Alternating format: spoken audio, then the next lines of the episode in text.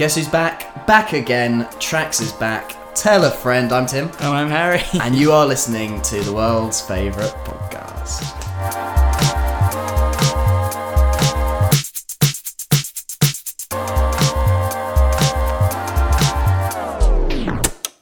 You alright, mate? Hello there, Tim. How's it going? Things are going really good, thanks. How are you? I am bloody brilliant. I'm so happy to be back here. Yeah, it feels good, doesn't it? Yeah, it's been a long old 2 weeks since The Great Escape finished and we recorded our last episode. Yeah. Yeah.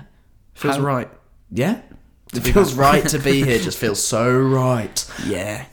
Did you have a good break and how much did you need that break? I had a decent break, yeah. And I very much needed it. I think literally like a few days before Great Escape, we always say, we know how tough this is, but we know how much we love it. Yeah. And every time we finish, we know how much of a struggle it's been. And it was in ways. It's a difficult old time, but it is just as fun, really. Yeah, and it takes you a week to kind of get over that tiredness and then remember the good times. Yeah, it was a real slog and I certainly fully crashed on the afternoon of the Sunday and it took me a few days to bounce back.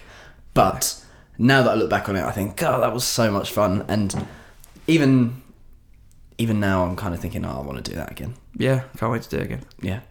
Now. Should we do it next weekend? Yeah, let's make up a festival. Or we could just go to one that already exists. All right, well, I don't know whether this one to say. Unless you want to make up your own. That is an option that is open to you. I do. But what have you been doing for 2 weeks? I haven't literally seen your face, and that's a pretty rare occurrence that we go 2 weeks without seeing each other. It is rare, and it's not nice, Tim. Did you struggle to not see mine? Yeah. Yeah. Yeah, of course, Tim. It becomes like... It's like not having a weekend in a week. It's like a constant that suddenly isn't there. So yeah. It's like something's not right. Yeah. My levels were all wrong. I know, you've been a bit off kilter. I've been very off kilter. It's been good though. Just been chilling. Just been kind of getting myself back to square one. So start over all again, really. Starting your overalls. Nice one. Yeah, I haven't really done much, but I've been listening to a lot of music. Yeah. Like, Great Escape always gets you in the mood and you start listening to more stuff. I haven't gone and seen much. I've spent most of the time kind of sedentary. Just kind of still. Yeah. But I don't really know what sedentary means, but... No, I also didn't used to say the N in sedentary. But I know one thing you have done, which I would like to bring up, because I think A-grade music/other interest-related content. You bought yourself a new pair of shoes yesterday. I did buy myself a new pair of shoes, yeah. It's an interesting one, isn't it? Yeah. Would you care to share with the listeners what you have purchased? Yeah, I will. So within the last, I'd say year, Tyler the Creator's been bringing out, his new kind of Converse one-star. Yeah, I think they kind of started on Nuts and Bolts, didn't they? His Vice series. Yeah. There's one of the episodes where he goes to Converse and designs his new trainers. Yeah, because I know the whole deal with Vans and kind of him moving to Converse and all that stuff, and they seem to be very open to whatever ideas he has, which is obviously what he needs. Now, I've missed out on the last 3 or 4 releases. We've coveted them for quite a long time. Yeah, we have. From a distance. We've got our favourites and the ones that we wish we got, but then have looked up after, and they're this much money and they're impossible to find. So I was just you know what? I'm going to get some. Yeah. And I only really liked one of the pairs. Well, you said to me... did you send me a picture of some? And you said they were sold out everywhere or something like that. And I said, Goodhood have got them. You said, well, I really like these ones. And I was like, yeah, I know, I tried to buy them, but they're sold out. Oh, yeah, that's what happened. And then you were like, this place has got them.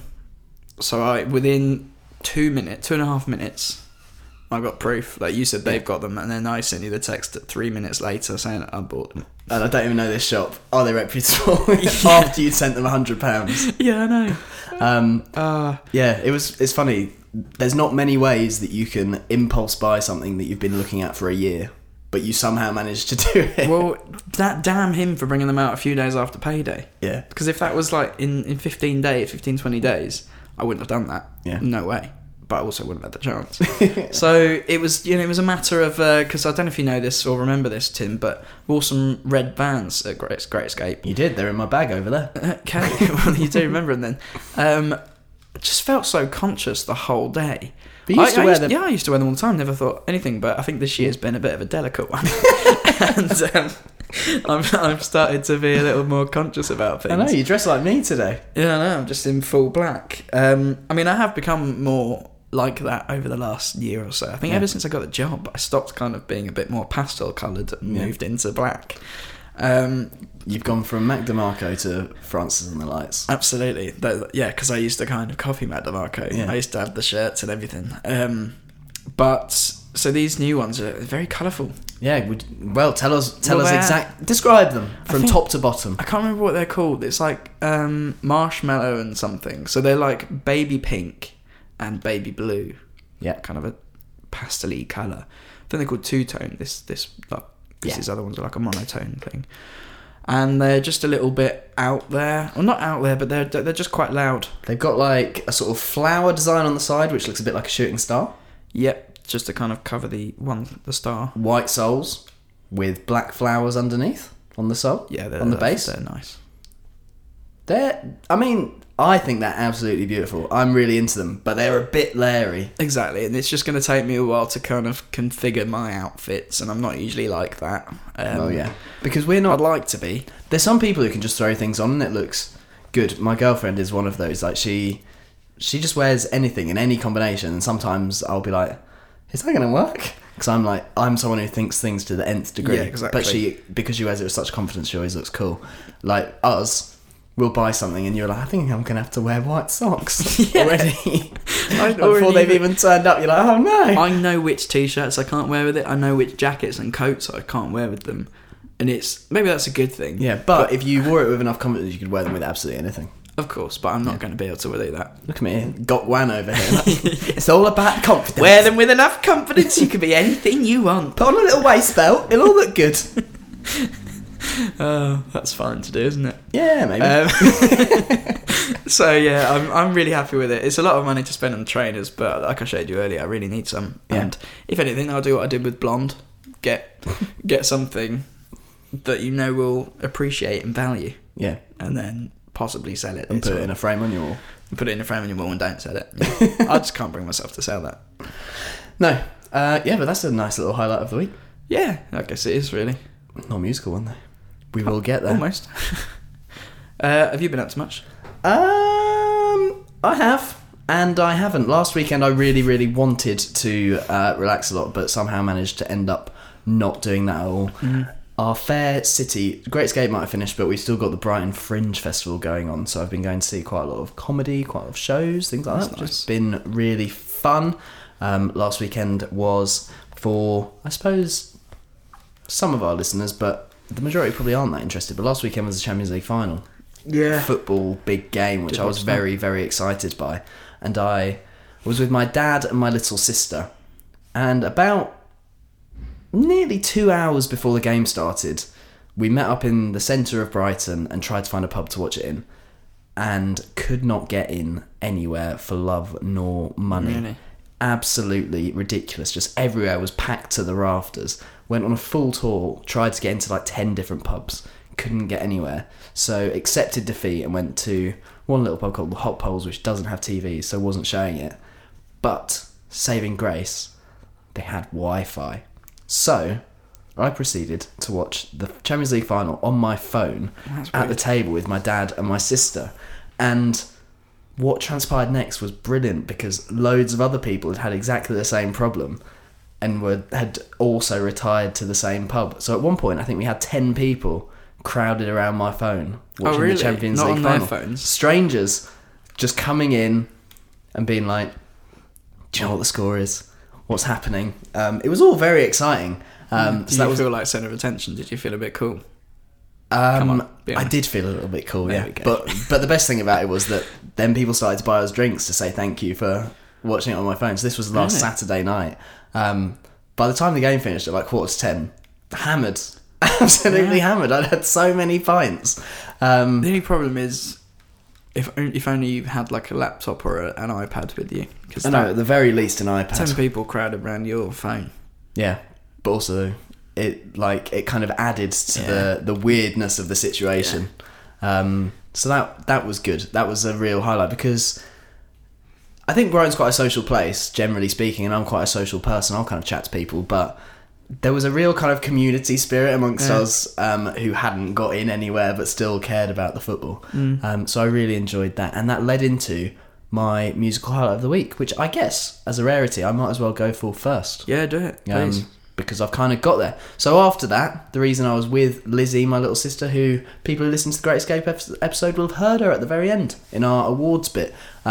The reason we were in town was because we were going to see Ezra Furman at Brighton Dome, one of my favourite artists from the last kind of 5 or 6 years, and someone I think I've talked about quite a lot on this podcast before. But he was here as part of the Brighton Festival, which is created by the illustrator David Shrigley, one of his favourite artists. So he brought him here for us all to enjoy, and it was a really, really amazing night.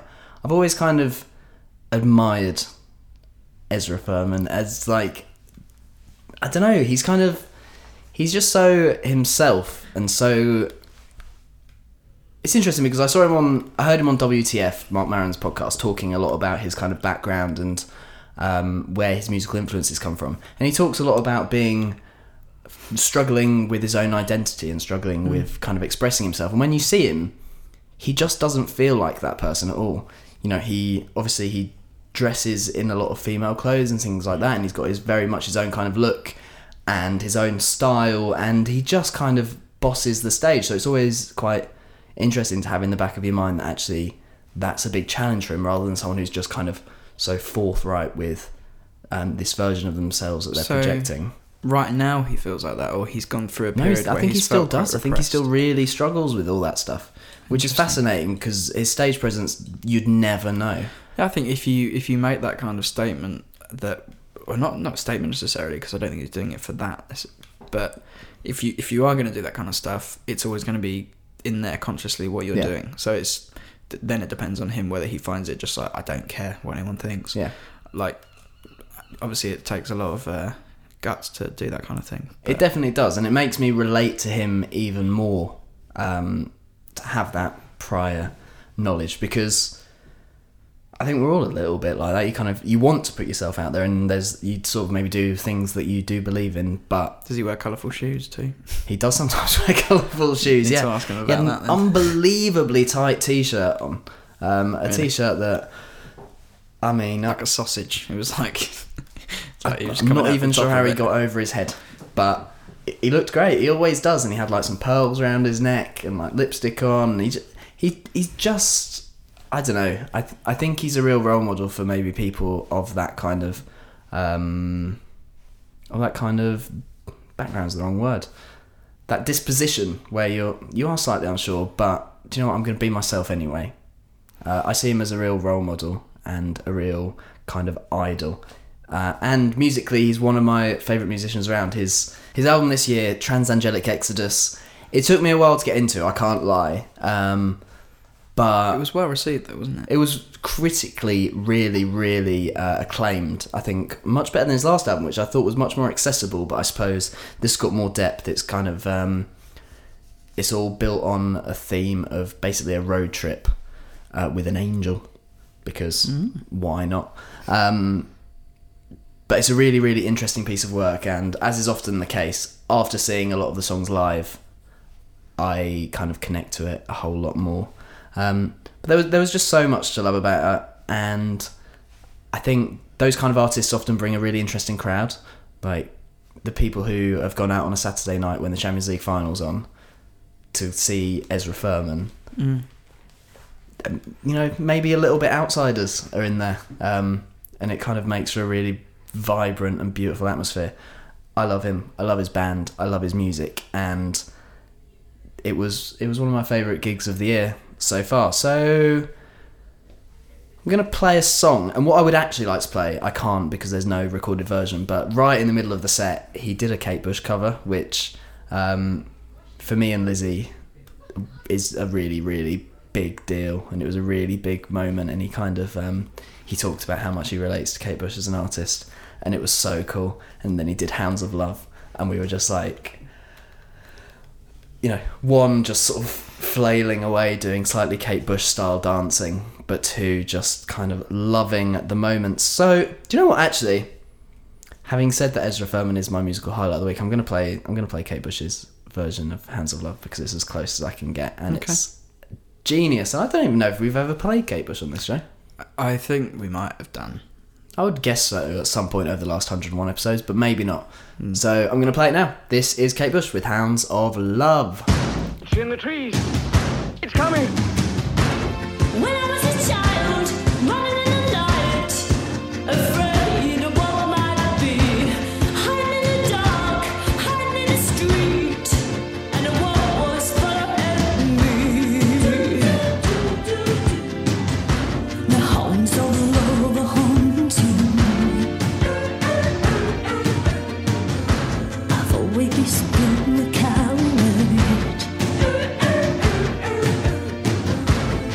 Don't know what's good for me. Oh, here I go. It's coming for me through the trees.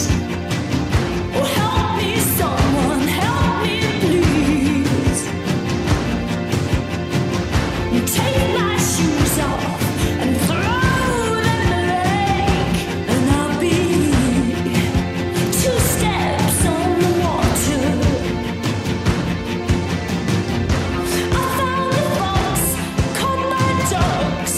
He let me take him in my hands. His little heart, it beats so fast, and I'm ashamed of running away. But nothing real, I just can't deal with this. I'm still afraid to be there. Born your hounds of love. Feel your arms surround me. I've always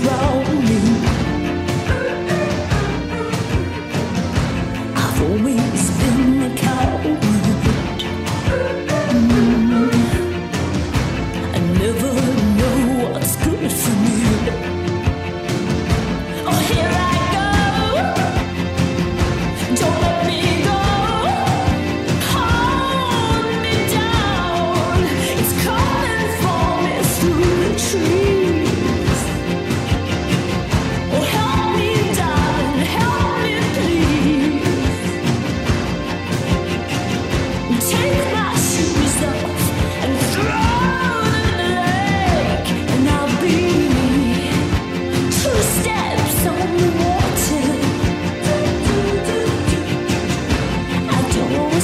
me. I don't know what's good for me. I need la la la la yeah, yo, love. Take your shoes off and throw them in the lake. Do you know what I really need? Do you know what I really need? La la la la, yeah. So there you have it. That was Kate Bush with Hounds of Love. Harry, your musical highlight of the week, please. Tim, I haven't brought you one, Oh, so I'm gonna leave. you smelly little sausage. Right, my highlight of the week has been something that has been booming in our ears for the last week. I think it's the last week anyway. Longer? You know what it is, Tim. I do know what it is. Sorry, listeners. I do before you do. I would say about a week, maybe a touch longer. 10 days. Yeah, whatever. Doesn't matter. So the track is The World's Best Kisser by Darwin Deez. Now, when's the last time you properly heard from Darwin Deez? Quite a while. I've kind of Debut album was 2009, I believe. That was definitely the last time I engaged with Darwin Deez. I've Yeah. kind of been vaguely aware of other albums coming out, but not overly interested. Maybe heard the odd song and thought, nah. Yeah, I think so. He's had 3 albums since 2009. His self-titled Darwin Deez, then Songs for Imaginative People, which was I do vaguely remember that one, to be fair. Yeah, I remember it, and I remember it being like a little bit off of what people knew. It's like we were all so in love with that first album because it was brilliant. It was absolutely cracking. Absolute indie pop gold, Yeah, like, from front to cover. 2009 was a really big one, but it would have been up there, and if we were doing this back then that would have been in the top 10 for sure. But it had some pretty odd songs in it. And then I don't think I listened to it properly. Then he had Double Down in 2015, which I don't remember hearing much from, but I do know that it sounded like he kind of returned a little bit to kind of previous work. There was a bit somewhere in the middle where he made like this this mixtape of, I think it was mainly him rapping, and all the beats were remixes of Charlie and the Chocolate Factory, the original movie songs. Really? And it was kind of shit, but kind of brilliant at the same time. And that, I think that's the last time I really was engaged with Darwin Deez. Wow. Because I know I didn't go and see him when some people went to see him in like 2009. Yeah, I think I was there. I've seen him 3 or 4 times. And he's one of the best live acts ever, because him and the rest of his band, between songs, they just put down all their instruments and go and do dance routines at the front of the stage. And it's so much fun. I hope they still do that. I don't know if they still do. I'm looking back, and I might not have even been old enough to go. There's a very good chance. Because there's a picture of me and his guitar player. I met them outside the thing. I met Darwin that night as well. But there's a picture of me and the guitar player, and I look astonishingly young. Well, it was 9 years ago, so how old am I? How old are you now? What was I like? What year 16? Was it? 2008.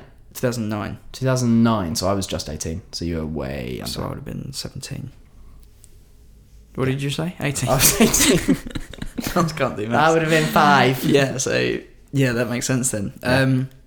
But he's playing soon, and I really want to go and see him, because this song that he's brought out has got me very, very excited to what he could be doing, or the kind of music he's going to be doing. It's another kind of instant classic. Yeah. Like, I can't stop listening to it kind of thing. No, I can't either. I've had it on repeat. Yeah, absolutely. I remember when you sent it, and I saw it was Darwin Deez, and I thought, okay, there's a reason why you're sending me this, because there's been 2 albums in between. You haven't sent me any of that. So let's see what's happening. Yeah, I think I said, am I mad, or is this an absolute banger? Yeah. And you replied, it's an absolute banger. Yeah. Because, so the song kind of starts off, or at least possibly closing in on a minute of just singing. Kind of harmonising, vocoder-esque singing. A little bit Francis and the Lights in terms of the vocal effects used. Very kind of him. The lyrics are great. There's lots to pick up on in there, aren't there?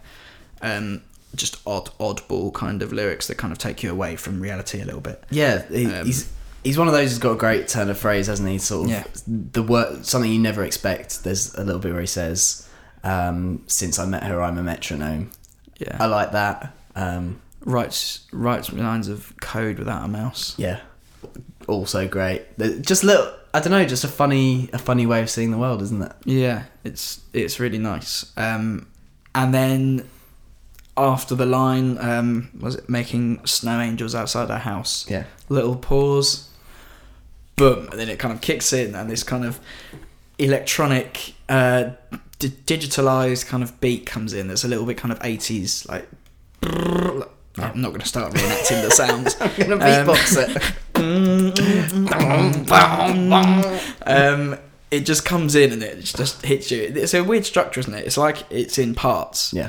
Like there's moments where it just kind of comes down and then hits again, and then it comes down again, and then it hits again. It's like they're in like 12 parts of the whole song. Yeah.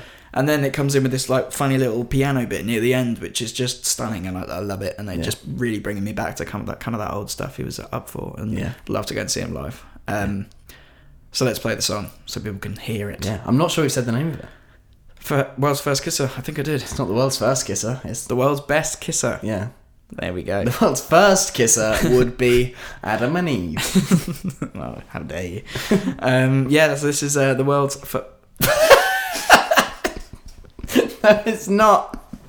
What is Adam and Eve? Introduce it properly. This is the world's best kisser by Darwin Deez. The world's best kisser is a girl who believes in nothing. She wears a lot of black and isn't very trusting. And the world's best kisser is a girl I know. And since I met her, I'm a metronome. I clock away and wait until we're all alone.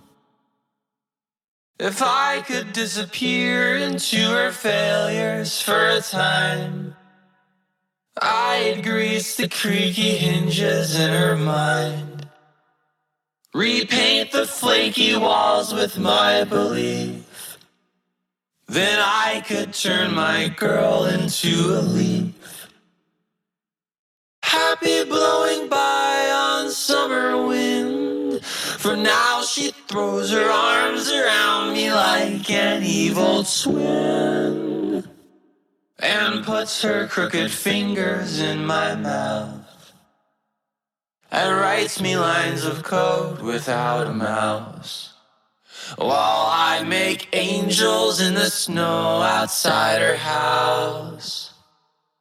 Girl, what turns you on? The pages of a book on the elliptical. Well, girl,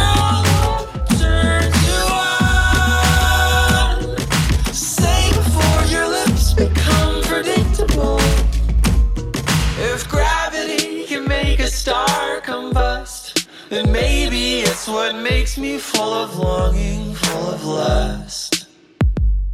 I'm orbiting your waist throughout the day, so maybe love is orbital decay. My heart's aflame with atmospheric drag, as I'm an astronaut about to plant my flag. So tell me, girl, what turns you on? The pages of a book on the elliptical. Well, girl, what turns you on? Say before your lips become predictable. Magic isn't magic if it lasts. Let the record show you turn me from a solid to a liquid to a gas. Exhibit A, your honor, run it back. And how do you have everything I lack? Oh, baby girl, what turns you on?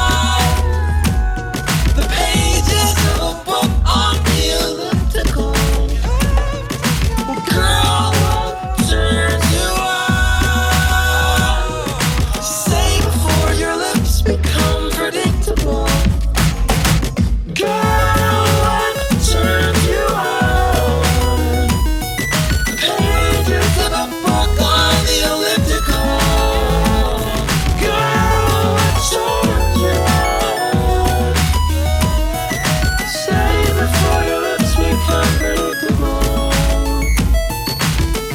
so that was Darwin Deez with The World's Best Kisser. Tim, what a lovely tune, am I right? Yeah, I absolutely fucking love it. And it's one of those that, I think I tweeted unexpected bangers over expected bangers, because I just didn't see it coming. Yeah. And obviously it's what we're going to come on to in this episode, as people may or may not know at this stage, but there's been a lot of things I've been looking forward to this year. And a new track from Darwin Deez was just not on the radar. Not at all. But when it came onto my radar detector, I just thought, killed it. I was so happy for him to be back. And yeah, if there's an album coming, I'm now going to be so ready for it, and I'm going to give it a lot of listens. I hope it offers the same. He smashed it. And I love him. I think he seems like such a cool guy. I'm really delighted for him that he's come back with a biggie. Yeah, that's done well. Yeah. Nice one. Excelente. I guess that brings to a close our musical highlight of the week. This is a serious message to everybody watching my update right now. Peace and love, peace and love. Peace and love, peace and love. Please, I want to tell you. Please.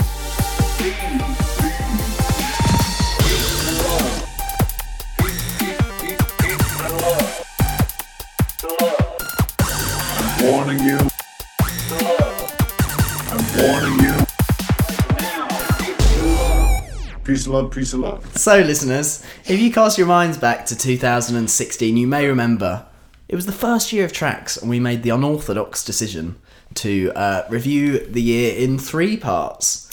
We did thirds of 2016 so far, part one, part two, And part three was obviously our Tracks Awards. So that's at least three times we didn't know what to do. Yeah, absolutely.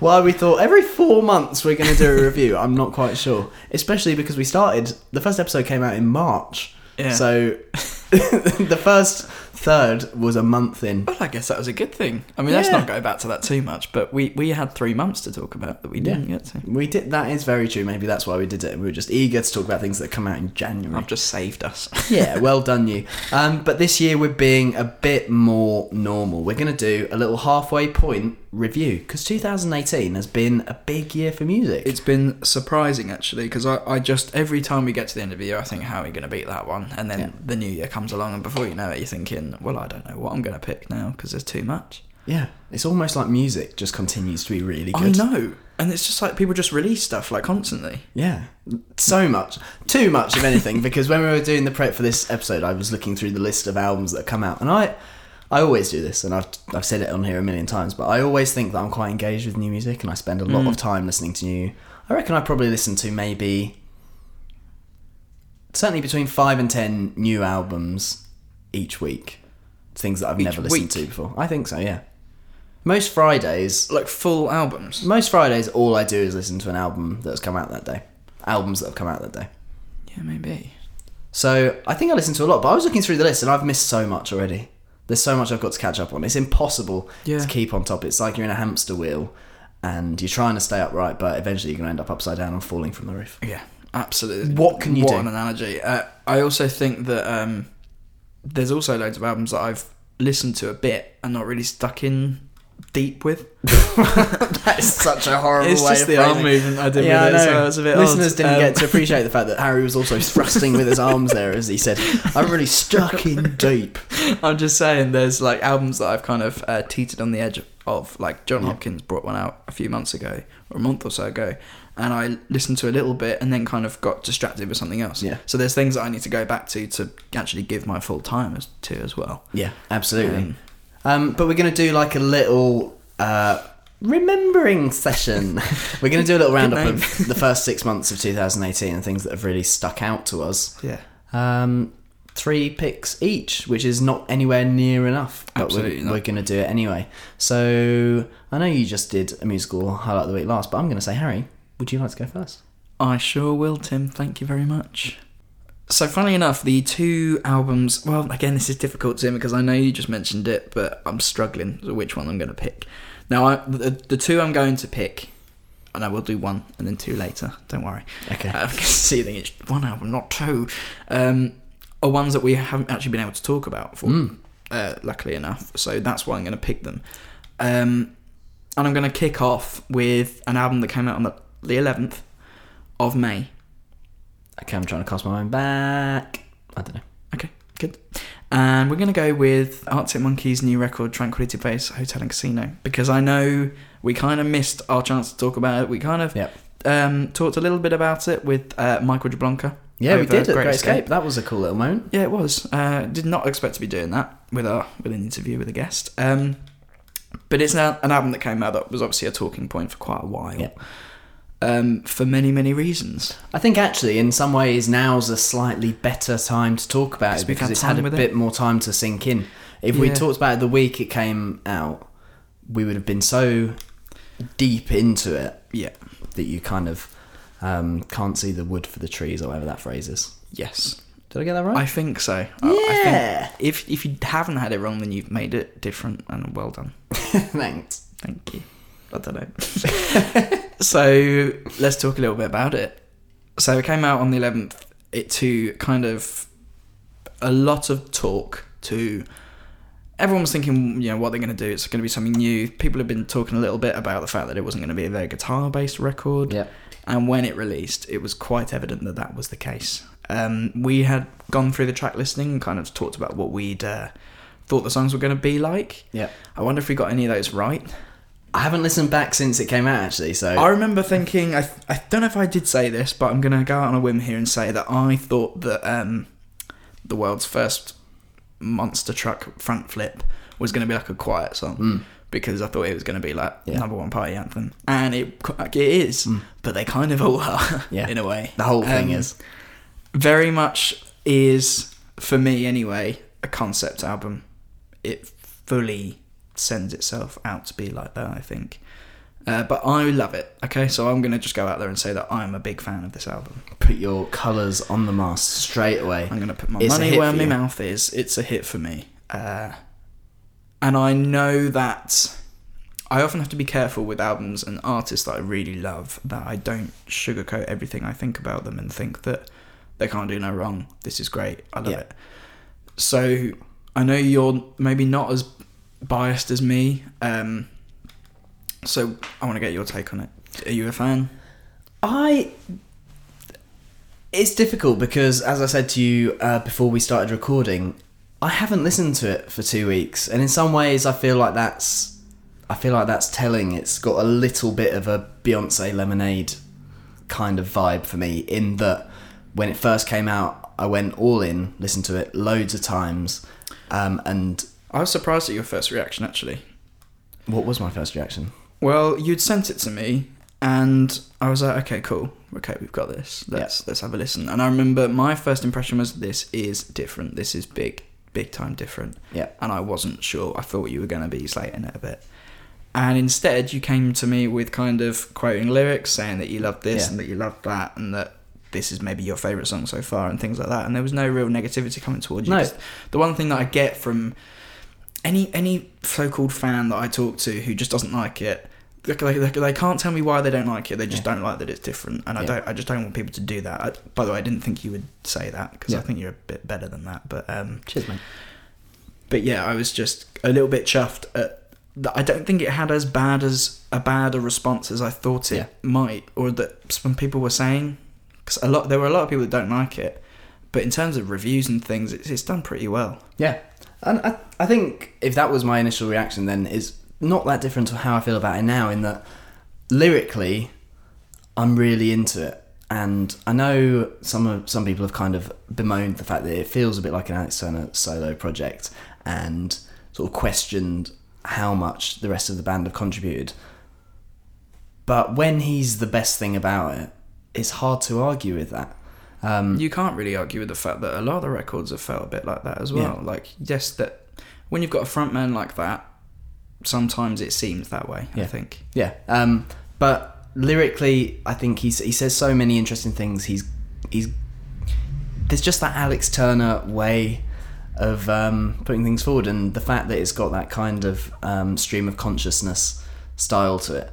His stream of consciousness is something that I want to plug into, and I want to hear, and I want to spend an hour in the company of. Yeah. So that is why it's always going to make an interesting listen. Yeah. Do I always remain engaged with it musically and sonically? No, I don't. And I think that's why I haven't gone back to it that regularly, because there's certain albums where there's a moment where you think, I'm going to stick this on because it's going to make me feel a certain way. And I haven't really found a place in my life for this record. It's interesting, because I went out and I bought the records. Yeah. I got quite involved in it. I kind of divulged myself in that world. And if I listen to this, I often listen to it in full every time. Yeah. So I don't think it's one where you can kind of just pop it on. Yeah. But I am fully invested in the world he's creating with this record. And every now and then I'll just sit down and I'll just listen, and I'll constantly hear new things I haven't heard before, and there'll be little guitar bits and things that I think are quite like sexy and that, and then there's lyrics and stuff that I start to understand a bit more, and then there's kind of a little bit of a lore inside there as well. Like he does create a world, and although some of the songs can sound like it's just him talking about stuff that Alex Turner has done, then suddenly it also sounds a bit like a man who owns this place that is a hotel, that is this and that, and then the video that came out for it and stuff. I think aesthetically, it really does it for me. Yeah. It's like watching or listening to a soundtrack of a film that you haven't seen yet or something. Yeah. And I like that film that I haven't seen yet. Yeah. It is something that I really enjoy, and I think come the end of the year, it's always difficult with bands like this because, like you say, it's something I struggle with Tyler the Creator. I kept thinking, do I love this album? Or do I love it because it's him? Yeah. And I know I've listened to albums of his that I haven't been that keen on, so I know that I wasn't just fooling myself. And I really love this. Yeah. Who knows where it'll be come December. Yeah. But I also think sometimes music reflects the rest of life in that the things that are hard work are also kind of the most rewarding. You know, some of these records that you listen to the first time you're not quite sure and you have to really work to love, that's the thing that will really stick with you, and that's kind of the best experiences musically you'll have. So, and I think this has definitely got a bit of that, which is that's a really positive thing I'm trying to say about it. Yeah, it was everybody's first take on the album is this is going to be a grower, yeah. Which I think often means it's a positive thing. Yeah. And if nothing else, it's probably those people that annoy me at Arctic Monkeys gigs. It's probably cold all them off, and next time we go and see them, it's just going to be loads of people like us, which will be lovely. Just in spacesuits. So I'm not going to pick 4 out of 5 because I know that's the one everybody loves because it's probably the most single sounding. Yeah, I can't lie, it is my favourite song on the record. Yeah, and it is great. It is brilliant. But I'm going to go with Batphone because it's probably one of my second favourites or first favourite actually from the record. So or third favourite. Or third or fourth. How many songs were there on the album? So let's go with Batphone from Arctic Monkeys.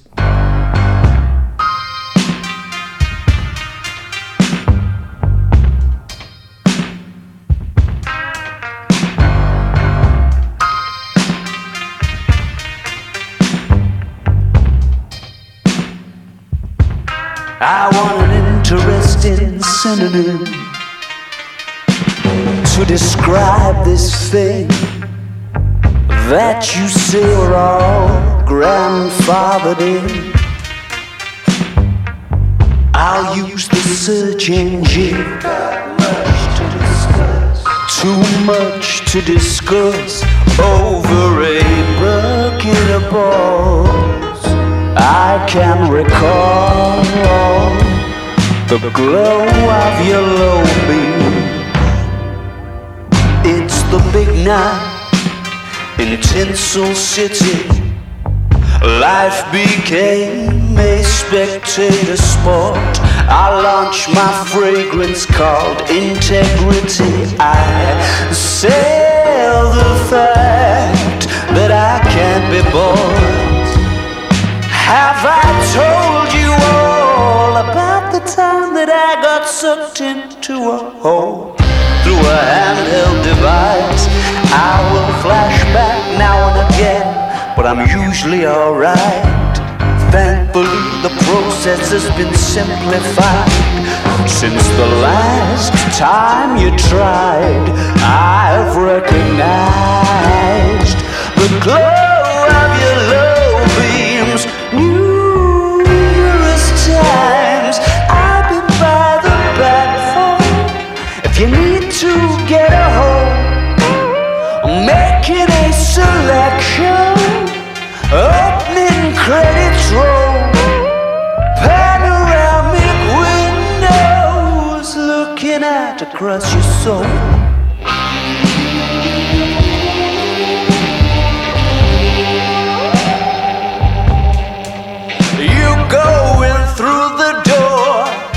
Vengeance trilogy wallpaper walls, they have redecorated it all. They've changed all the lights and the bars down the side. I've recognized the glow of your low beams numerous times through fairly opaque blinds in the sitting room. Pass by, but I know when it's you. I'll be in a nosedive in my flying shoes, right behind your closed eyes, like a memory from your youth. I'll be by the back phone if you need to get a hold. Making a selection, opening credits roll, killer pink flamingos, computer control, panoramic windows looking out across your soul.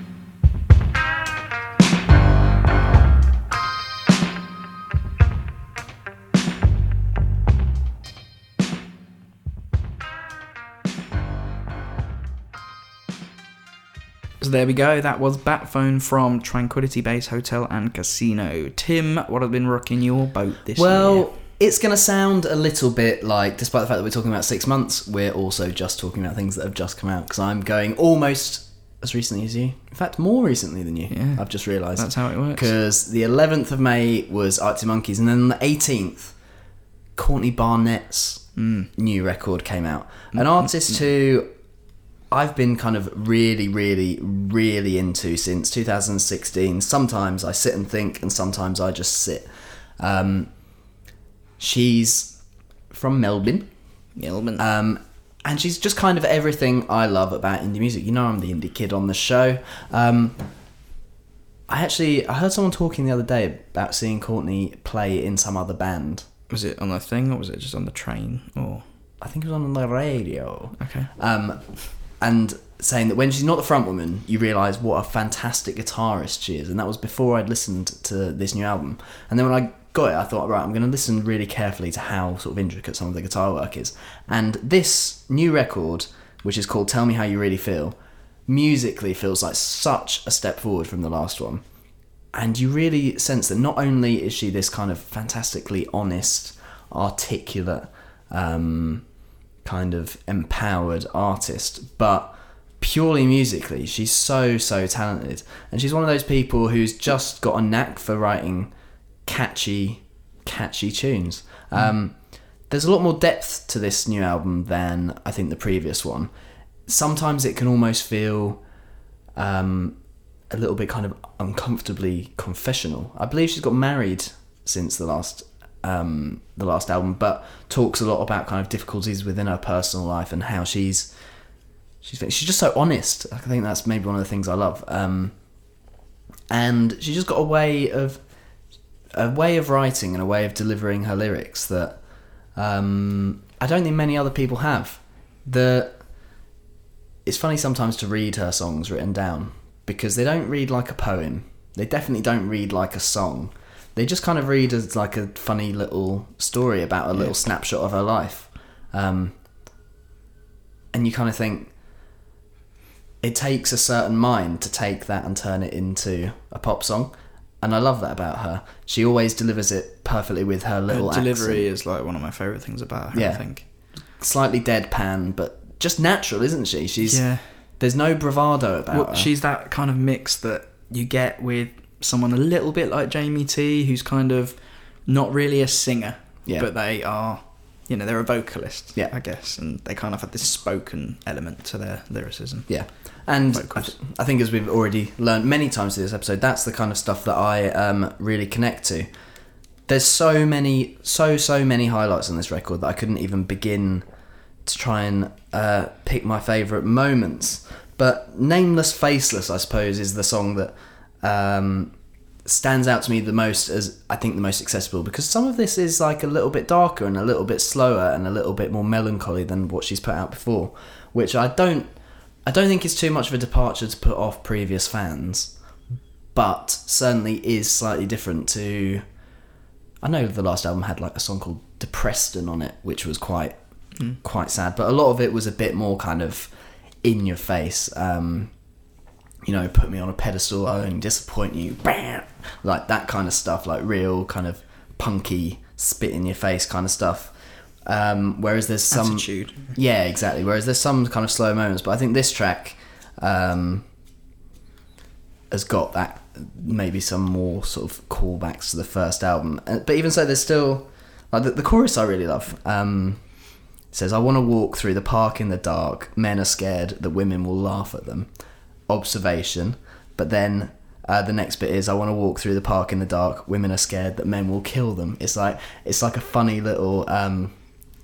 These are the problems us men feel like are terrible. A woman might laugh at me, but yeah, women are scared that we will actually just chop their heads off. Yeah. I don't know. She's just got a brilliant way of looking at the world, and every time you get a little opportunity to be part of it, I love it. The record that she put out with Kurt Vile, which that could have also been this year. She's been pretty prolific at the moment. I think it was late last, but yeah. But either way, that was also great. This is I think the best indie album that's come out so far this year, certainly for me. It's the one that's kind of chimed the most, and I'm kind of excited to play it on the podcast for the first time. So I am going to play Nameless Faceless. Nice. And I hope you guys enjoy it. We will. Here it is.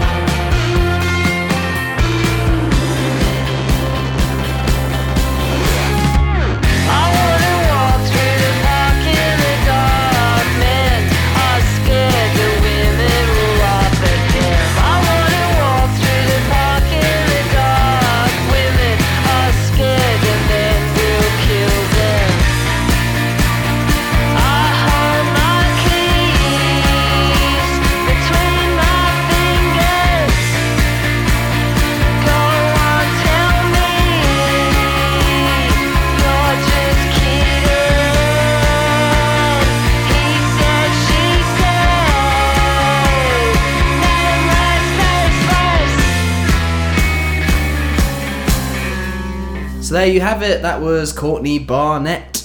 Harry, pick number 2. Thank you, team. Right, so my second pick is another one that came out on the 11th, I believe. I can't remember. Of May as well? Yeah. Oh, for fuck's sake. Are we not doing any more of the year? No, because I'm saying that... Well, this one I think was always going to be a big one for me. Okay. Especially when I found out that it was coming. More so than something like Arctic Monkeys, actually. But again, we will kind of wrap up some stuff from the beginning of the year because... yeah, don't worry. I'm only doing it for comic effect. I know you're having a laugh, Tim, but it's just I've talked about all the other stuff in the past. Go and find them, guys. But a really, really great album came out. One that I think will be up there in the top echelons of the come December. And that's a good word you chose there. Thank you. Echelon. I really implore you to listen to this fully because it's going to be one of them that I know you're not a big fan of this, or not a big fan, but you're just not really big into them. I don't know. So the artist is Beach House. They've got a few songs from like earlier albums. Yes, that I'm really, really into, but certainly I'm a bit of a cherry picker from Beach House. There's not really an album that I'll latch onto, but there's certain moments over the years. Well, you said cherry picker. You should listen to the album Depression Cherry. Oh. Which is the one that I bought that's made out of, like, felt. Incidentally, by the way, I was in a cocktail bar in Brighton on Thursday, and they had a cocktail called Cherry Bomb, and I had to get it. Yeah, right. Was it nice? It was really nice, yeah, unfortunately. But Did you go cherry bomb? I didn't, but I saw it. I was like, I didn't even look at the rest of the menu. I was like, I'm getting a cherry bomb. So Beach House released the album 7, and it is, of course, their 7th album. Can you resist doing it in a moniker? 1, 2, 3, 4. 1, 2. 1, 2, 3. 2, 3. 2, 3. 2, 3, 7. 7.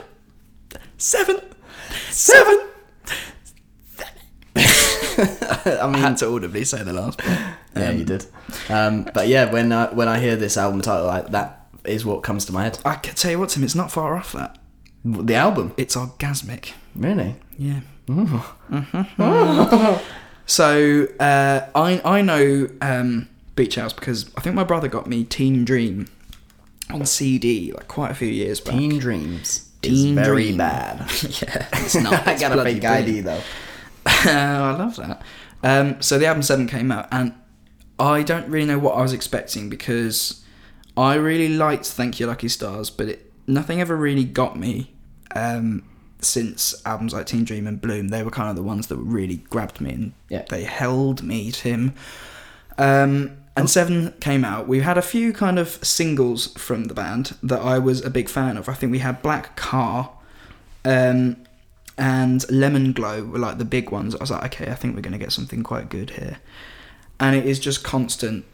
It's absolutely stunning. It's bigger. It's like darker, and it's sonically like thicker than the rest. I kind of know what you mean by that, and I sometimes it's a bit intangible when you hear it, but when you hear a song when there's a song that hits you and it is kind of thick. Yeah, it sounds like waxy. It sounds like black.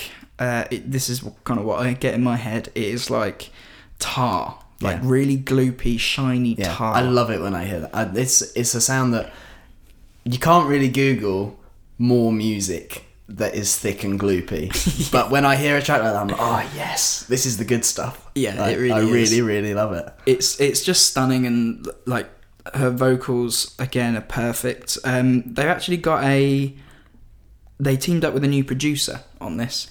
So out with Chris Cody, and they brought in a guy called Peter Kemba, who has produced, I think, Panda Bear, MGMT, and used to play with a band called Spaceman. Don't know who that is. No? Spaceman. Probably not that. So let's move on. That was Babylon Zoo. Who goes by Sonic Boom. Anyway, it's very spacey. He's exactly. Well, that's what this is. It's just an absolute journey of black gunk, but in like the most beautiful way ever. Like it's so just stunning. Like every track is slightly different. But really, they're not all the same. No, they're not. It's not the same copy and pasted. Sadly, what I mean is, in terms of like we've mentioned.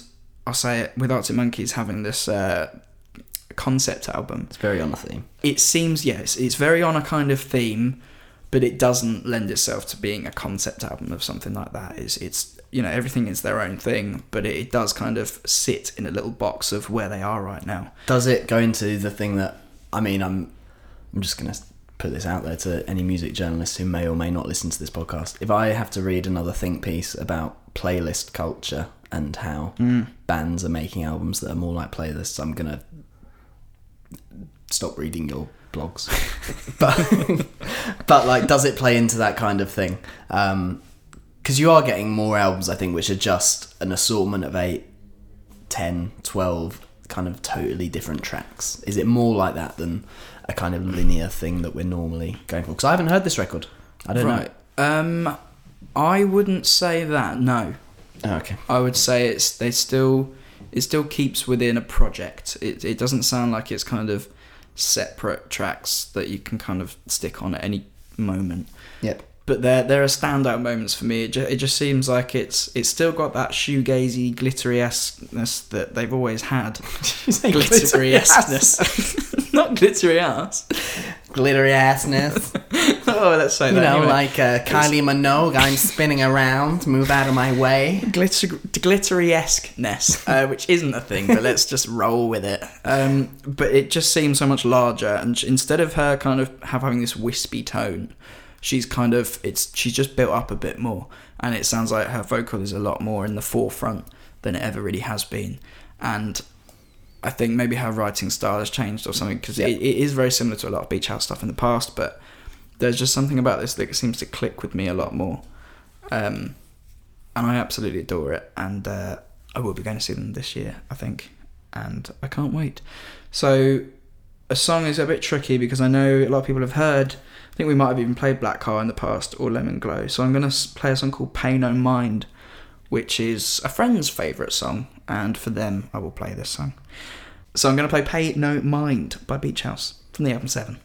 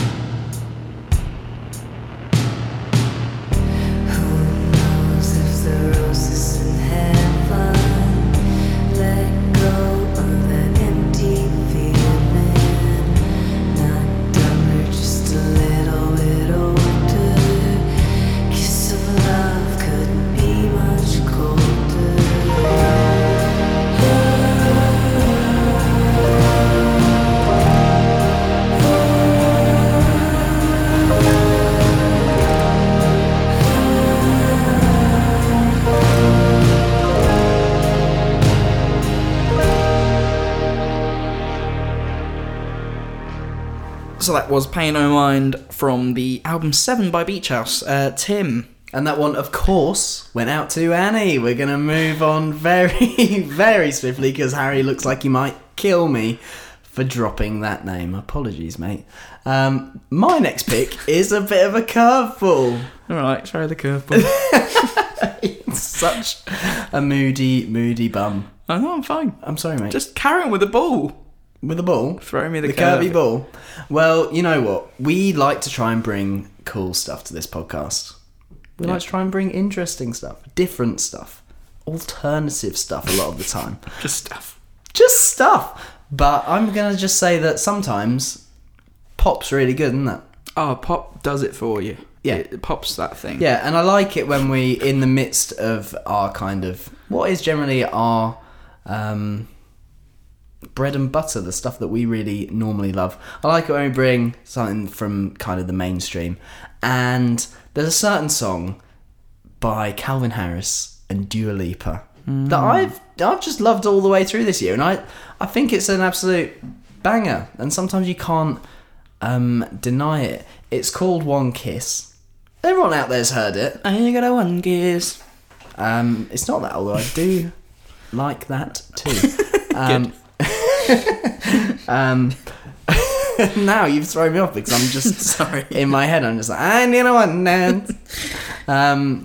But yeah, I think I like it because it's a little bit understated. So a lot of the pop that I really like, think back to Janelle Monáe's Pink, maybe back even a bit further to some of the Justin Bieber songs that me and you, Harry, used to sing to each other in our early days of tracks. I like pop that's like a little bit understated, and there's so much pop music that you listen to on, say, BBC Radio 1, and you can feel the whole track building up to a crescendo that you've seen signposted for 2.5 minutes, and then the drop is just so inevitable and so boring and so dumb.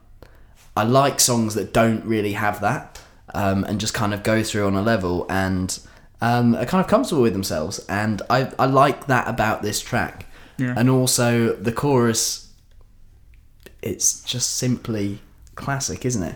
One kiss is all it takes, and you just do that and everyone wants to sing the rest of it. Yeah, now tell us about the video you showed me earlier. Oh, well, I mean, we're going to go back to the beginning of this episode a little bit, because it has kind of brought on my love of this track even more than I already had.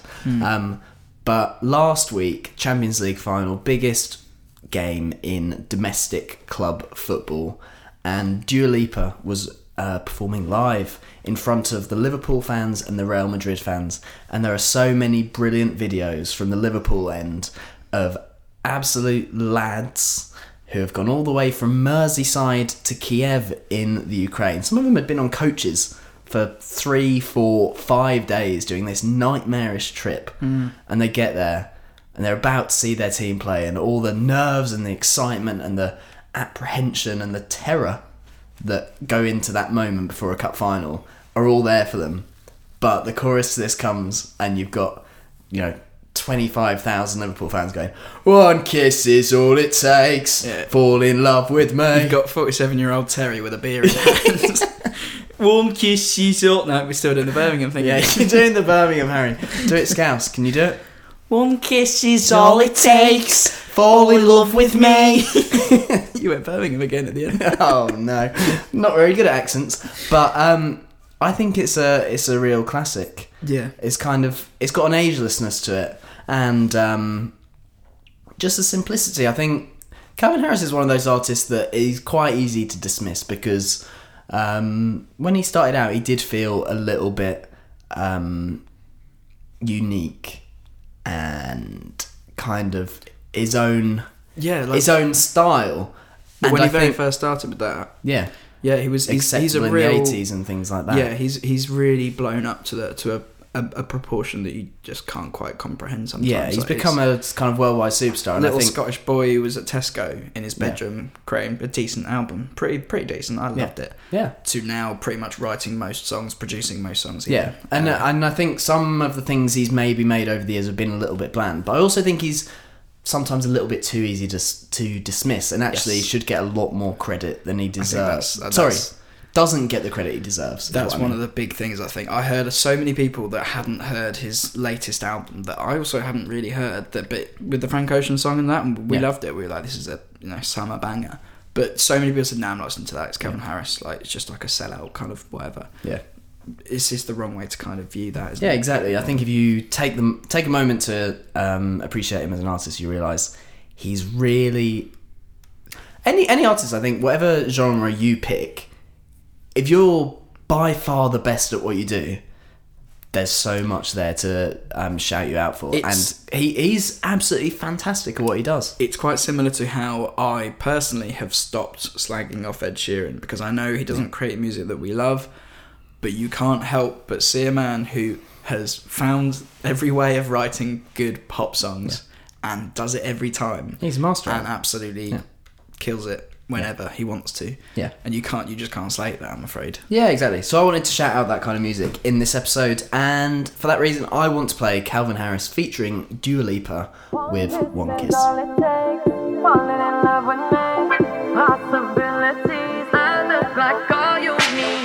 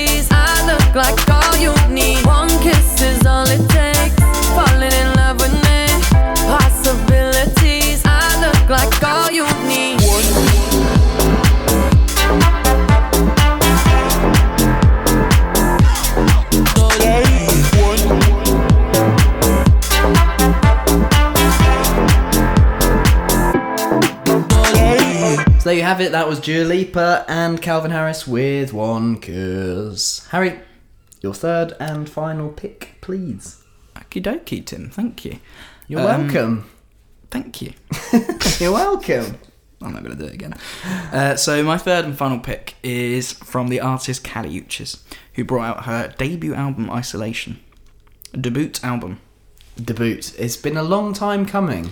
It has been a long time coming. We found out about Kali Uchis, I think, episode 10 of this show. Via Ben Brooks, yeah. Told us. Never heard of her before then. Yeah. Who, very humorously, for me anyway, was talking about her music for a long time and then just said, plus I really like the way she looks. Dirty boy. Classic Ben. Yeah. But all that stuff aside, she has created some absolute bangers over the years. Some stuff that I cannot stop listening to. And this album was, like you say, a long time coming. We were waiting for a full piece of work from her, and she has delivered, Tim. Not only that, but she's got some really great features on there. From Georgia Smith to Steve Lacy to then, obviously, Tyler the Creator. Yeah. Within this lovely piece of work, though, there is one particular song that I want to shout out because it is it could be out there in the singles of the year, Tim.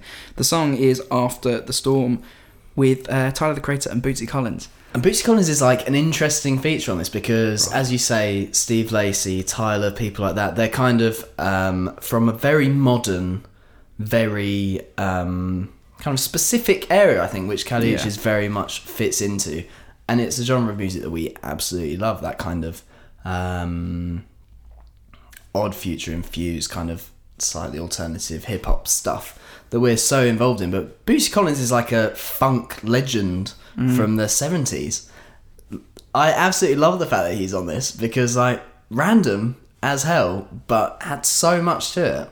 Oh, yeah, big time. So there's a lot of this song, there's a lot about this song that I really love. And like you've mentioned, that how Bootsy Collins was like quite strange to come into this kind of act is she's always been quite a soulful act, that bit of doo-wop in there, like a lot of, she's been described as genre defying, and I definitely agree with that. But this song was actually birthed from some work she did with Bad Bad Not Good, and she was just kind of singing over some of the stuff they do, so that's obviously where the funky elements might come into this, and it certainly fits with the kind of people that come in as well. And the song is essentially about kind of believing in yourself, and there's a real confidence about it that I really enjoy. And you know, it's full of lines about, if you need a hero, just look at yourself in the mirror.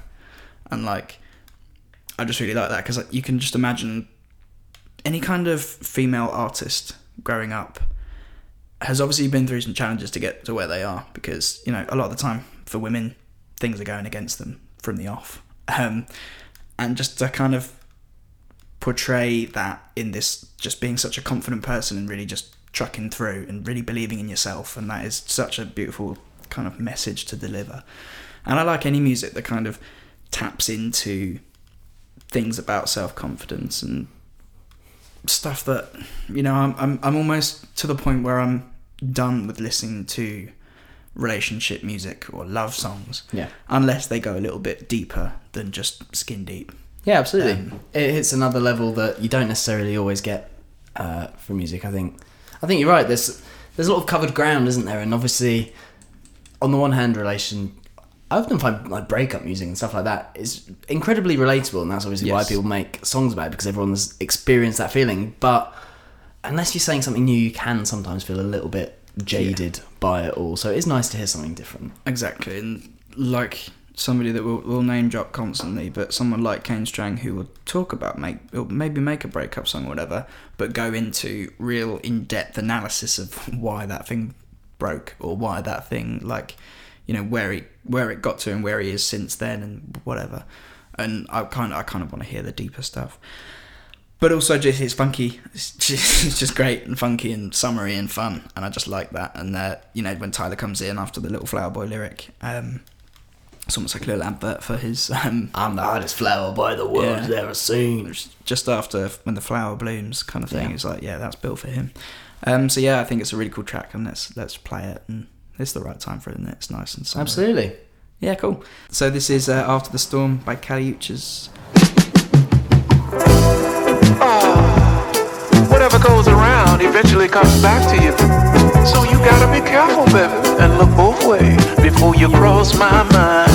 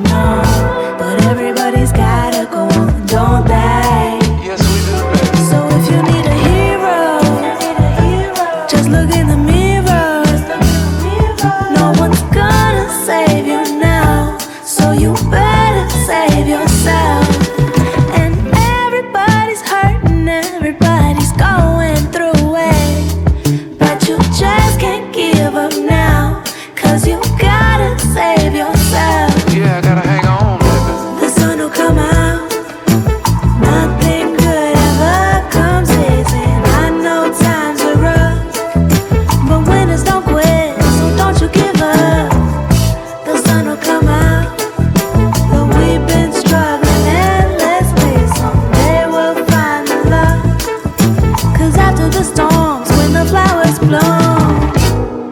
it, what you mean? I take it offensive, cause I'm the hottest flower boy that popped up on the scene. Feeling better, better than ever, cause your umbrella. Sun is beaming on me like headlights beaming on Bandit. Now let's pretend the street is a room and you are a camera, cause you drama candid, the Tito to my Randy. Now let's produce some thrillers, my chocolate with your vanilla, The sun will come out. Nothing good ever comes easy. I know times are rough, but winners don't quit, so don't you give up. The sun will come out, but we've been struggling endlessly. Someday we'll find the love, cause after the storm,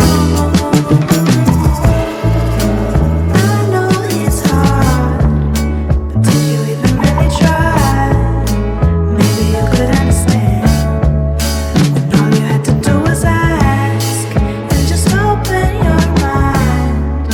When everything is passing by, and all you had to do was try. Yeah, all you had to do was try. All you had to do was try.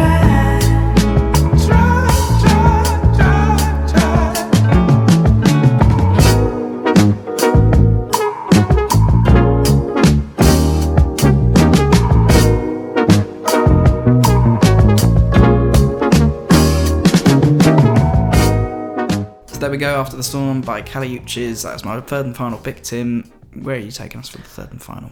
Well, given the timing of this episode, in some ways this might seem a bit like a lazy pick, but long-term listeners and anyone who knows me will be able to guess it, really. No matter how much music came out this year, there was always going to be one artist that was potentially going to drop something at a certain point, which was going to be huge for me. He's not always the easiest to love. He's not even always the easiest to tolerate. But I don't remember bringing out an album. But I genuinely believe him to be kind of one of the greats, one of the absolute all-time greats. His name is Kanye West, and just yesterday, at time of recording, he dropped Ye. Yeah. And he did. Yay, he did. And despite the fact that we've had not that much time to digest it, I still feel like there's so much to say on this record and so much to love. It that just no one gets me as excited as Kanye does. I will never be as excited for an Arctic Monkeys album to come out as I am for a Kanye West album. There's just such a guessing of what's coming next from him. He's an enigma, and it keeps you on the edge of your seat. It's constantly squeaky bum time when it comes to Kanye West. You've heard this album now, Harry, haven't you? Yes, I have. Do you love it or do you hate it? So far, I'm neither. I'm swaying towards love it, but like you've said, it's been, what, a day? Yeah. And I listened to it on the way here, actually, so I had a bit of time, because I kind of preempted the fact that you're probably going to choose it. I'm a fan, let's say that, because I think at the moment it's only we're only really in their first stages. Yeah. Well, let's start at the very top. Album cover, how do you feel? Initially, liked it, and then when you broke the glass for me, I realised what it actually looks like. And now I don't like it. I hate it. Because as I said to you, it looks like something off an emo teen's Tumblr page. Yeah. Like, just... I mean, it looks like they've got the image from Google somewhere. Yeah. Like, searched up moody picture. Apparently, Kanye took it, the photo, on the way to the listening party. There was no cover for the album. And then he was on his way to the listening party in Wyoming. How did he get there? Just through a field? I don't know. And then wrote it on his iPhone. But I don't mind the image. I don't particularly like the green text which says, "I hate being bipolar, it's awesome." Yeah. Don't particularly like the image. Hate that phrase. Why?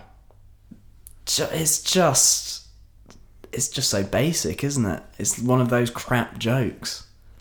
It's just not interesting. And I think he's one of those artists that often do you have any connection with somebody with bipolar or anything? No, because I do, and they like that. Just because they think it's straight to the point of what it's like. I'm sure it is, but I just think it's not that unique. I understand why he's put it on there, because sometimes with sort of artists that you love, you can attach more meaning than is justified to the stuff they do. But I think mentioning bipolar on the cover of the album is very, very relevant to the music we get.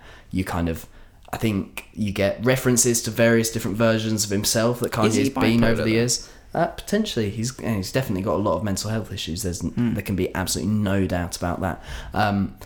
But I think, the references to the various different versions of himself is very much plays into that. And also a lot of the music itself, just on a kind of purely sonic level, you get a lot of tracks with two completely contrasting parts that come in and out. So I think it really fits with that. But I just don't think it's kind of... He talks all the time about being an artist and being a perfectionist and being a creative. And I think... if this is your work of art, the only work of art we're probably going to get in a space of 3 years, something like that, put some time into. Do you feel it was the cover, rushed, man? Then? Do you feel like the music? Don't take a picture of something on your way to the listening party. Like, pick something. Well, I think he's a kind of, what's the word when you kind of make a decision very quickly, like a rash kind of person. I think rash. Which one is it? He's very instinctive for sure. Yeah. But also it doesn't have an apostrophe in, and that annoys me. Fair enough, like that. The funny thing is, I don't know when he started working on this, but there's often times with Kanye, and there was certainly this in The Life of Pablo, where a song sounds like it's not finished in terms of, like, sonically there's something wrong with it. And there's a song in here, which is probably my favourite song, that there is crackle in the bass. Yeah. And I don't know if it's intentional or not, but it annoys me. And I wonder if he's going to do that thing that he does now, where he just kind of really, like, actually goes back to it, gets it tip-top, and then puts it back out. Well, if nothing else, I think the fact that we've only got 7 tracks, no part of me will be surprised if in a year's time this is an 12-track album. Yeah. We think, because, like, I mean, Saint Pablo wasn't on the first T-Lop release, and that's one of my favourite tracks on... that record now. It's weird now. Did he do any physical releases of that? No, I don't think there's anything physical you can get of... because you can't really, can you? No. In fact, I need to try and find the original that we got, because I've still got it. And have you? It's great. Can we... Waves is so different, and the original I prefer so much. Yeah, so did I. I was a big fan of the original, and I wasn't a fan of him changing it. I understood why he did it, and I like why he did it, but I actually preferred what we first heard. But anyway, we are only a day in, but certainly for me, I think this is just, it's going to be one of the musical moments of the year that I really remember. There's always little snapshots that you can pick out on a Kanye West album. I'm thinking back to the first listen of Life of Pablo. I remember getting maybe towards the last track, and all I could think of in my head was the bit from Famous where Sister Nancy comes in. That was just kind of like... it just felt genius. It just felt so, so good. And there's a song called All Mine, which is the third track. And I still haven't quite worked out what the guy is saying at the beginning. It's like... but I don't care. It's just absolute earworm territory. Yeah. And it's genius. And it doesn't have to be saying anything, does it? Yeah. Sometimes it's like seeing a work of art, a visual work of art. And it's like, do you know what? I've never seen anything that looks like that before. Yeah. And for that reason alone, I like it. Also, it's like looking at something and being like, I don't get it, but I like it. Yeah. So it's like, I think that's a good feeling. Yeah, exactly. It's like, I'm going to work to get it. So I hear that. It's how the track starts, and it's like, I never heard anyone sing like that before. Yeah. And there's so much music in the world. It's great to just hear something that's totally different. Sounds like you're going to love mumble rap then. I'm not. But yeah. It's going to take a bit of digesting. Whether it makes the list at the end of the year, God only knows. What I'd be without. Exactly. But God only knows what we'd be without Kanye West, and I'm going to play All Mine. Do it. I can't wait to hear it again. So here it is. Yeah, you a supermodel, deadly ass busting out the bottom. I'ma lose my mind in it. Crazy that medulla oblongata. Get the rubbing on my lap, get the chili out the bottom. Fuck it up, fuck it up. Pussy good, gon' back it up. Pipe up, I'ma pipe up. Making mine, I done fell in love. Juicy thing, make that pussy sing. One more time, baby, do it big. Make it cry, come boo-hoo this shit. Yeah, you a supermodel, thick. Dead ass bustin' out the bottom. I'ma lose my mind in it. Crazy Looking at my doula obligado, get the rubbing on my lap, get the chili out the If bottom. I pull up with a Kerry Washington, that's gonna be an enormous scandal. I could have Naomi Campbell, and still might want me a Stormy Daniels. Sometimes you gotta bag the boss up, I call that taking Corey Gambles. Find yourself up in the food court, you might have to enjoy a sample. All these thoughts on Chris and Mingle, almost what got Tristan single. If you don't ball like him or Kobe, guaranteed that bitch gonna leave you. Ayy, time is extremely valuable, and I prefer to waste it on girls is basic. That's just some Ye shit.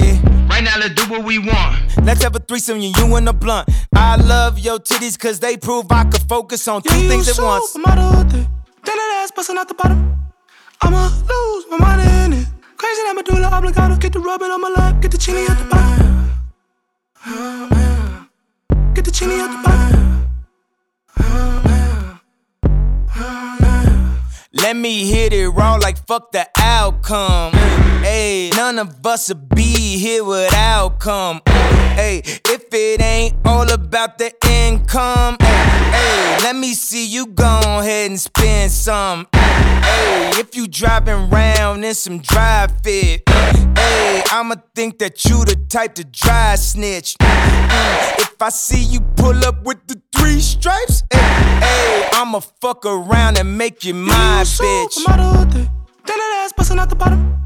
I'ma lose my mind in it. Crazy that my doula obligado. Get the rubbing on my lap, get the chini out the bottle. Get the chini out the bottle.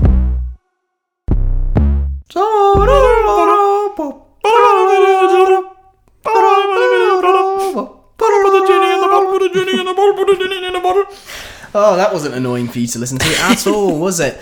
But that was Kanye West with All Mine, and I think you just see why he's such an innovative and brilliant artist there. Yeah. It sums up a lot. And that brings to a close our kind of wind-up of the first 6 months of the year. I'm sure, Harry, a bit like me, you're thinking we've missed stuff. I mean, by Jesus, we've missed stuff, but we're going to give a couple of little shout-outs at the end. The old name and acclaim. As you all know, I'm a huge Young Fathers fan, and Cocoa Sugar came out. I didn't want to talk about it again today because I've talked about it so much on the podcast before. Love that record. Hines, I'm also a huge fan of. I Don't Run came out this year. Big. I'm going to talk about Shame, Songs of Praise, Hookworms, Microshift, Franz Ferdinand, Always Ascending, and the Magic Gang's record. And of course, The Shacks with Haze. All of those albums, go and listen to. I can't employ you enough because for me, they've been soundtracks to the year so far. Absolute classics. Nice. But there's not enough time to play a bit of all of them. Harry, have you got some ones that you want to shout out? Yeah, of course I do. Firstly, Tuneyards, I Can Feel You Creep Into My Private Life. I thought that was a really wicked album. The single by James Blake, If the Car Beside You Moves Ahead, I thought that was sick as well. And I'd love to have played that, but we cannot. Also, Little Dark Age by MGMT, that was a real shocker this year. Wasn't expecting to absolutely love an MGMT album as much as I do. Also, Twin Fantasy by Car Seat Headrest. I'd never really heard of them before until this year, and I really, really, really love that album. And then lastly, of course, Superorganism's self-titled Superorganism I thought was brilliant as well. There has been so much this year. I'd be here all day if I had to keep... And we've almost certainly missed stuff, but rest assured that our end of year list will come with a bit more conviction. Oh, yeah. We are going to finish this episode, though, on something that we played very, very recently. But we're in a very interesting situation here in 2018 because we've... Always, since the very beginning of tracks, played songs and said, this is going to be in our album of the year, this is going to be in our songs of the year, and been speculating. Right now, we sit here in June, and I feel like I can say with almost complete certainty what the song of the year is. Yeah. And that's a weird thing to happen, because so much can happen between now and the end of the year. But do you know what it's like? It's like the FA Cup final when there's still 4 minutes to go, but somebody's scratching the name of the winner into the trophy already. I don't do that. You think, well, they are going to win it, but you're a bit dumb. But also, they are going to win it. Yeah, it will take something absolutely spectacular, and profound, and beautiful, and so many other things to overtake the track that we're going to go out on this week as our number one song of the year. Do we even have to say what it is? I think our listeners know already. I think they certainly know by now, and it's probably playing underneath us. Okay, now they definitely do. So let's just wrap up very quickly and get into it. I've been Tim. And I've been Harry. This has been Tracks, and we will see you next week. Yeah, we will. Toodaloo, motherfuckers! We just want to party. I'm just for you. We just want to party. I'm just for you. I don't want to die. I'm just for you. We gotta dance. Dance and shake the brain. We just want to party. I'm just for you. We just want to party. I'm just for you. I don't want to die. I'm just for you.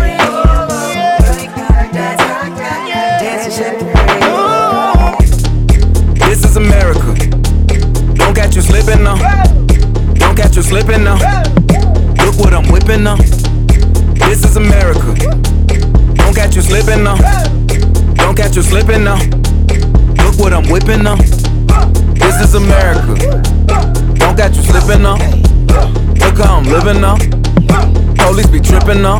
Yeah, this is America.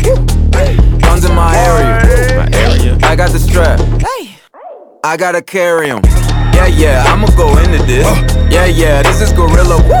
Yeah, yeah, I'ma go get the bag. Yeah, yeah, or I'ma get the pad. Yeah, yeah, I'm so cold like, yeah. Yeah, I'm so dull like, yeah. Woo. We gon' blow like, yeah.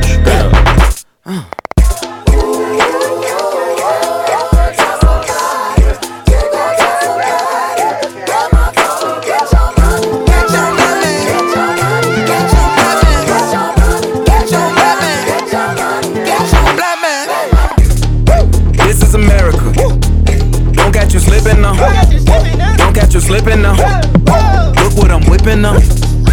This is America. Don't catch you slipping now. Don't catch you slipping now. Look what I'm whipping now. Look how I'm geeking now. I'm so fitted. I'm on Gucci. I'm so pretty. I'm gon' get it. Watch me move. This is selling. That's a tool.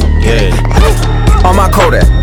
Black. Ooh, know that. Yeah, yeah. Ooh, get it. Yeah, yeah, yeah. Work it. 100 bands. Contraband. I got the plug on who a hawker. Whoa. They gonna find you like Baka. Blow. Ooh, America. I just checked my follow and listen. You motherfuckers owe me. Mama told me, get your money, black man. Get your money, black man. Get your money, black man. Get your money, black man.